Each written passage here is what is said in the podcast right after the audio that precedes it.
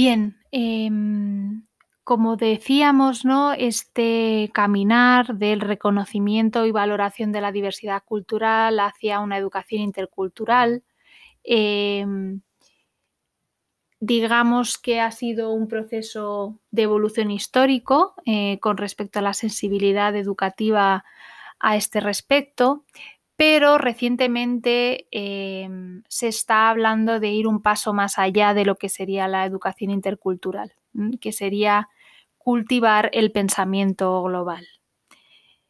¿Qué es el pensamiento global? Pues ahora lo vamos a ver, pero antes eh, sí que ubicarlo, igual que toda esta apreciación de la diversidad cultural la hemos ubicado dentro de los trabajos de la UNESCO, eh, como organismo dependiente de las Naciones Unidas, la introducción en la agenda educativa de la idea de pensamiento global se la debemos a la OCDE. La OCDE es la Organización para la Cooperación y el Desarrollo Económico de los Países que se crea en el año 1961 y que reúne a 34 países comprometidos con las economías de mercado y con sistemas políticos democráticos. Estos serían como los dos requisitos de entrada. Y se le conoce como el Club de los Países Ricos porque estos em, países representan el 80% del PIB mundial. Pretende esta organización la coordinación de las políticas en cuestiones económicas y sociales. La OCDE en sus documentos define el pensamiento global como objetivo de aprendizaje multidimensional y permanente. Los individuos competentes a escala mundial pueden examinar cuestiones locales, globales e interculturales, comprender y apreciar diferentes perspectivas y visiones del mundo, interactuar con éxito y de manera respetuosa con los demás y actuar de manera responsable hacia la sostenibilidad y el bienestar colectivo. La OCDE atribuye una serie de funciones a, esta, a este pensamiento global. Dice que necesitamos la competencia global para cuatro aspectos fundamentales. El primero sería para vivir en armonía en las comunidades multiculturales, dice literalmente. Habla de combinar la conciencia cultural con interacciones progresivamente más respetuosas y asume que la multiculturalidad exige redefinir la identidad y la cultura locales.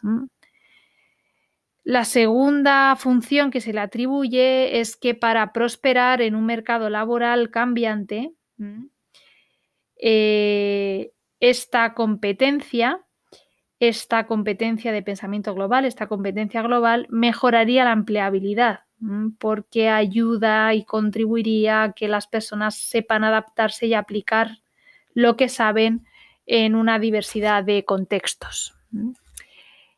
Eh, la tercera función es que para utilizar plataformas multimedia, eh, digamos, eh, como las usamos, pues desde un dominio de la competencia global lo haríamos con una mayor eficacia y responsabilidad. Señalan se señala cómo las TIC cambian, ¿no? las tecnologías de información y comunicación cambian em, cómo interactuamos y cómo nos autopercibimos Em, nos llama la atención sobre el comportamiento rebaño provocada por eh, los algoritmos eh, de búsqueda y de asociación, em, donde bueno, que la promesa que ofrecía Internet y las redes de estar todos más interconectados y entonces estar más en contacto con la diversidad, pues se está viendo claramente mermada porque los algoritmos lo que provocan, los algoritmos de los buscadores, em, es que se nos sugieren personas parecidas a ti para seguir, cosas que te gustan parecidas a las que ya te gustan eh, y este tipo de cosas eh, que, que todos seguro habéis experimentado. Y la cuarta función es que la competencia global podría apoyar el desarrollo de los objetivos de desarrollo sostenible, favoreciendo más y más personas de generaciones preocupadas por cuestiones globales y por los retos sociales asociados. En coherencia con estas cuatro funciones, eh, pues también eh, la competencia de pensamiento global cultiva cuatro dimensiones. La primera, examinar cuestiones de importancia local, global y cultural, con una combinación efectiva de conocimiento sobre el mundo y de razonamiento crítico.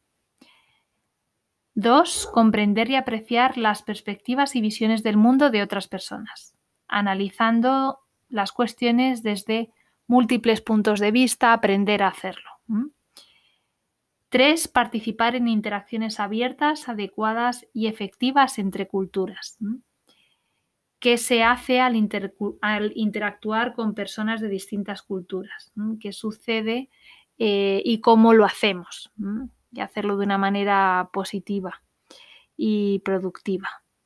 Cuatro, actuar a favor del bienestar colectivo y el desarrollo sostenible, siendo y favoreciendo que las siguientes generaciones sean miembros activos y responsables de la sociedad. Y por último, em, atendiendo a los bloques fundamentales que se trabajarían en, esta, en este desarrollo de la competencia global, pues también eh, tendríamos cuatro bloques, cuatro componentes. El primero, los conocimientos, se referiría a un conocimiento global e intercultural, un conocimiento del mundo y de otras culturas. Habría un segundo bloque de habilidades, habilidades para comprender el mundo y actuar. Eh, actuar como, bueno, pues desde el análisis de la información, comunicación en contextos interculturales, toma de perspectiva, resolución de conflictos, capacidad de adaptación. Hay un tercer bloque de actitudes que señala las siguientes. Apertura, respeto por los individuos de diferentes contextos interculturales y conciencia global. Por último, en el bloque de valores se destacan la valoración de la diversidad y de la dignidad humana.